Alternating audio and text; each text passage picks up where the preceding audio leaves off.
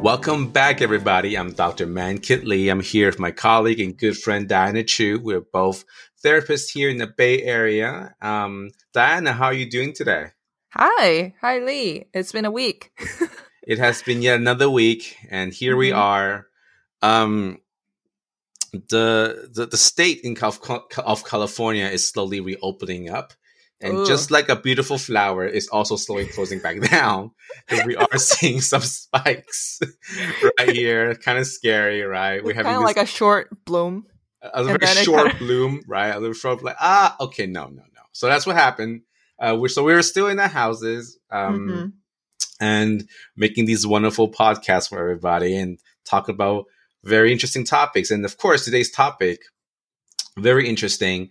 Um, so Diana, I watched this video clip recently, and it's it's it's kind of triggering for me, right? Mm. And what it mm. was is uh, they had sat down in an interview with several uh, Chinese women. They're not Chinese American women. It's that looks like they're Chinese women, and also mm-hmm. there were a lot of Chinese men. And they asked these women like, "Hey, if um, you're to be married, or if you want to get married, uh, what would that look like for you?"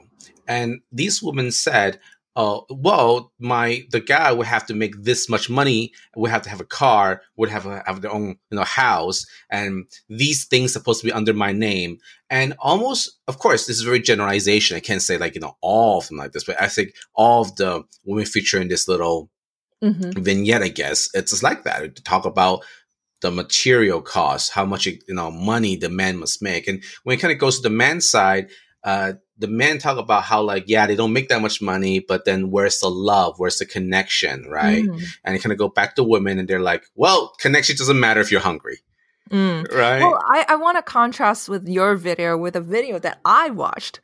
Tell me about the video you watched. I watched a video where a guy was just like really really rich which is in asia as well i think also in china and um, he is actually handpicking uh, girls which is like to buy them as like sugar daddy. Um, like sugar babies and sugar daddy. Kind of gross. So, okay. And so like what he's saying is that my mom has been has been teaching me since I was young that when I am successful, when I have a car, when I have money, um, I could actually have women. And uh and by doing and paying for sugar how sugar babies um then like he will be able to get that and he could be able to get younger girls and more attractive girls and uh, for him in the video he said it's a win-win situation it's good for me and it's good for them because they mm-hmm. are able mm-hmm. to go to college and they could you know um, do their own thing as well so it's like we're having a conversation of a double edged sword here. I don't think it's a double edged sword. I think it's a. I think it's just one sword, to be honest. I mean, it's just one thing and it's one edge, and I think this is uh, one thing. One is it's an aspect of patriarchy mm. in Chinese culture. Yes. Yeah, Chinese culture is extremely patriarchal, right? Mm-hmm. And I think both of these scenarios are kind of manifestation of that patriarchal patriarchal thinking. Yeah. Yeah. I think the patriarchal uh, thinking goes down to the surname. Tell me more. like like the lineage of um, the family is only like moved forward um, by having the surname uh, that is passed down to a guy only, male only. Mm-hmm. Um, and so that actually holds a lot of like the family history. Um, if you're able to pass down that surname to the uh, the, the, the newer generation, and mm-hmm. I like I think that's um, the crust of it. Um, uh, with all these uh, patriarchal um, thinking. I also think a big part of it has to do with um, the nature of wealth, right? Where wealth, mm-hmm. how wealth is to be passed down.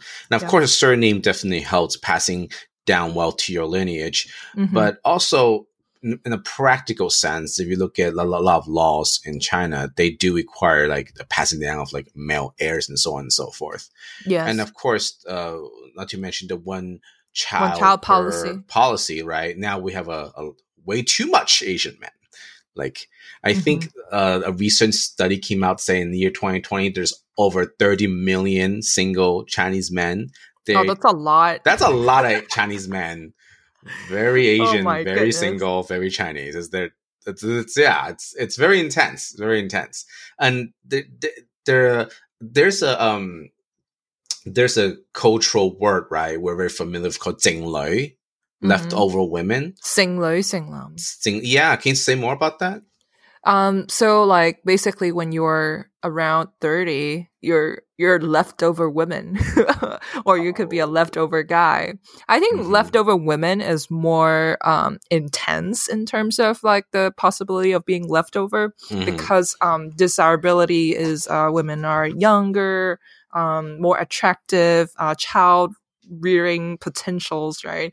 Um so with a guy who is like older, um, they might be uh, singlam, which is like leftover men, but they still have a chance to bounce back if they got the money and Well, status. that's the thing. Like if if you're thirty something years old and you don't have the money, you don't have the education, the Mhm. ass does you're not you're unlikely to bounce back per se. you know what I mean? So I think We you have can ass- hope, uh, go ahead. Go ahead. we yeah. We have hope. Yeah. All right. Yeah. I mean, it's technically possible, but like systematically not so much. So, but no, you are, you're, yes, you're absolutely right. And I, th- it speaks to this idea that, um, all a women is, or all women are, are valued based on their bodies and their value based on the capacity to produce children. Yeah. Everything else is irrelevant.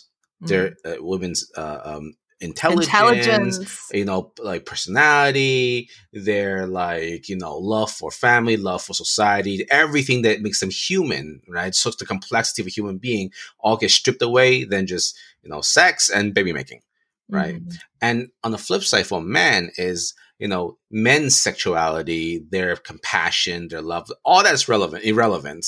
And all that's left is how much money you make and your earning Mhm. potential, Mm, mm. right? I kind of want to shift our thinking uh, Mhm. a little bit uh, in going to evolution psychology. Mhm. um, because you're talking about the potential and like um, you know like how we see you know gender um, and like historically you know how like in um, humans we really think about like resource gathering and uh, be able to get the ex- as much resources and the best gen- genetic selection for our own. So i'm wondering if this is like part of the evolution that we have right now. I think there are some psychologists that argues that this is the way it should be for human evolution, right? Mhm. Right? How That you should, like, should be the norm. get the- right? I'm not gonna name drop the anyone rich there and pop smack, right? But I, I have read some articles that I from psychologists that I thoroughly disagree with that support patriarchy more or less, Mm. right? And, um, I disagree, and here's the reason why I disagree. I think it is normal for societies that only maintain patriarchy.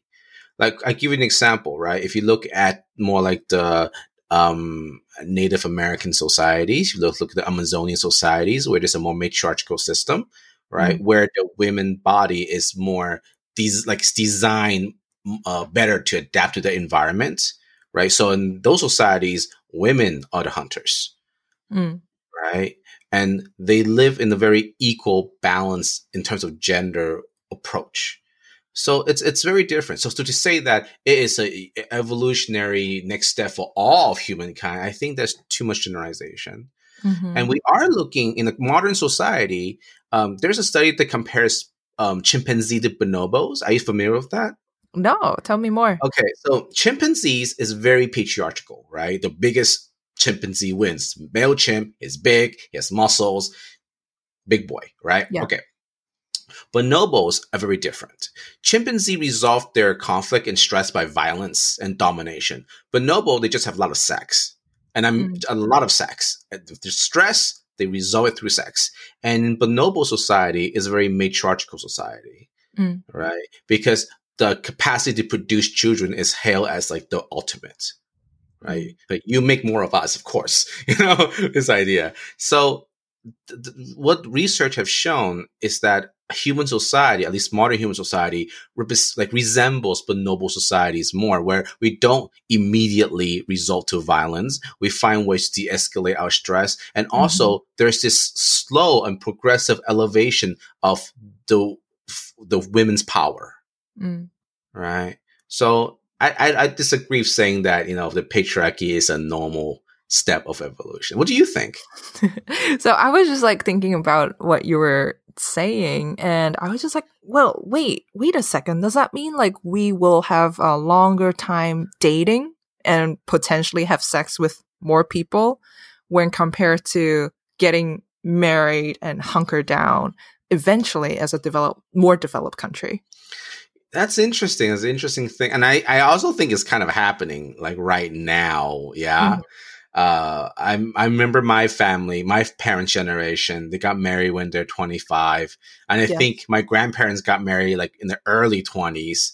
Um, and he, back in you can trace back in history, right? People yeah, get married like, in like 14, 15, right? Yeah, that's also like life expectancy, right? Yeah. So as life expectancy stretches, as resource becomes more abundant, mm-hmm. then we are more capable of achieving higher level of needs, right? Self actualization is no longer can I make babies, is can I make happy babies? Mm. Can I can I have happy humans? Yeah, ah. exactly. Ah. Right. That's a that's an interesting thought. So so we so if that's being said, um, what are the requirements to be married then?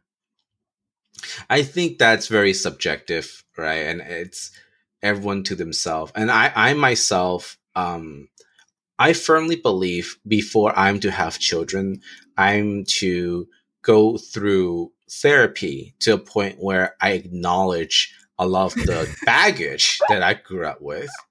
Right. And then a Cut lot of that intergenerational trauma down. Yeah, for sure. Like just trim trim some of that intergenerational trauma down. right. I acknowledge the kind of the BS that I still maintain within the self mm-hmm. and be very mindful about what I do pass on to my children. And I feel like uh, that's something you kind of have to do. Right. Yeah. And Lee, and, and the truth is you're going to fail and your, your, your child is not going to, it's gonna like not like you and then they realize that you tried their, your best and then they'll like you back again and i think that's the nature of like what will happen it's gonna I'm gonna fail spectacularly. It's gonna happen. Right. but at least, you know, I, I, I have a game plan. You have a game plan. I have a game plan. How about you? I think I think it is true. Like, um, I think maybe is because as a therapist or a psychologist, um, really thinking about like um, intergenerational trauma, how my family influenced my um, behavior and how it influenced how I see love and like how I see partnership. Mm-hmm. Um, and so like I still remember when I go for go, go on dating, like questions that I ask is like, oh, do you do you do you go to therapy? like, do you I, go to therapy? yeah. Um, did you work on your own stuff? You know, like yeah. Um, I just don't want your your shit to be projected on our shit, you know, yeah. so collective shit. I don't, we don't want that. No, we don't want that. Um, and and I think um, it's it's there's a huge difference um, to with people who um, kind of like process. Um, have their own process in different ways. It could be therapy. It could be um, other ways of processing their own experiences. Mm-hmm. Um, but I think that's really important. Um, that's the requirement for me requirement for you. Excellent. Mm-hmm. Yeah. And I, I do think it's important within that therapeutic realm for for us to kind of process through gender related issues um, mm. because I think in a marriage or in a partnership, right, yeah. uh, it will it will it will come up. It will come up. Um, again, I'll use myself as an example. And when I was a kid, I do remember my parents telling me that, "Hey, you know, don't worry about girls, just go make the money, mm. and once you make the money, then uh, girls will come to you. And also, I was told like, uh, oh, she's a girl, she can't do that. As a guy, you need to do this for her, mm. right? And oh, I just remember, sad. I just remember growing up, just going like, why are women so useless? Ooh, yeah, I remember as like a, a, little kid, as like a little kid, asking my mom, "Mom, why are women so use- useless? How come they can't open their own doors? What? Y- yeah, because my dad was Oh. like, open the doors for women, and you need to hold things for women. And I'm like, why do I need to do these things? Why can't they do it themselves? That's very interesting because, like, in in, uh, in contrast, I Mhm, actually mhm. got educated in an all girls Catholic school, Oh, tell Uh, me more. I'm so excited to learn more. Okay. and um, and I think and I think I have a very different perspective because I'll be like, yeah, we can do our own stuff. Like we Mm. we're able to. I I was into like drama and theater, and so I'm able. I'm able. We are all able to like carry that table up the stairs or you know like that kind of stuff i i Mhm. don't think there is much of a uh like even though the environment is very gendered um i don't think there is uh, a feeling that women is less superior because everyone there is female and we do the task accordingly Mm-hmm. Mm-hmm.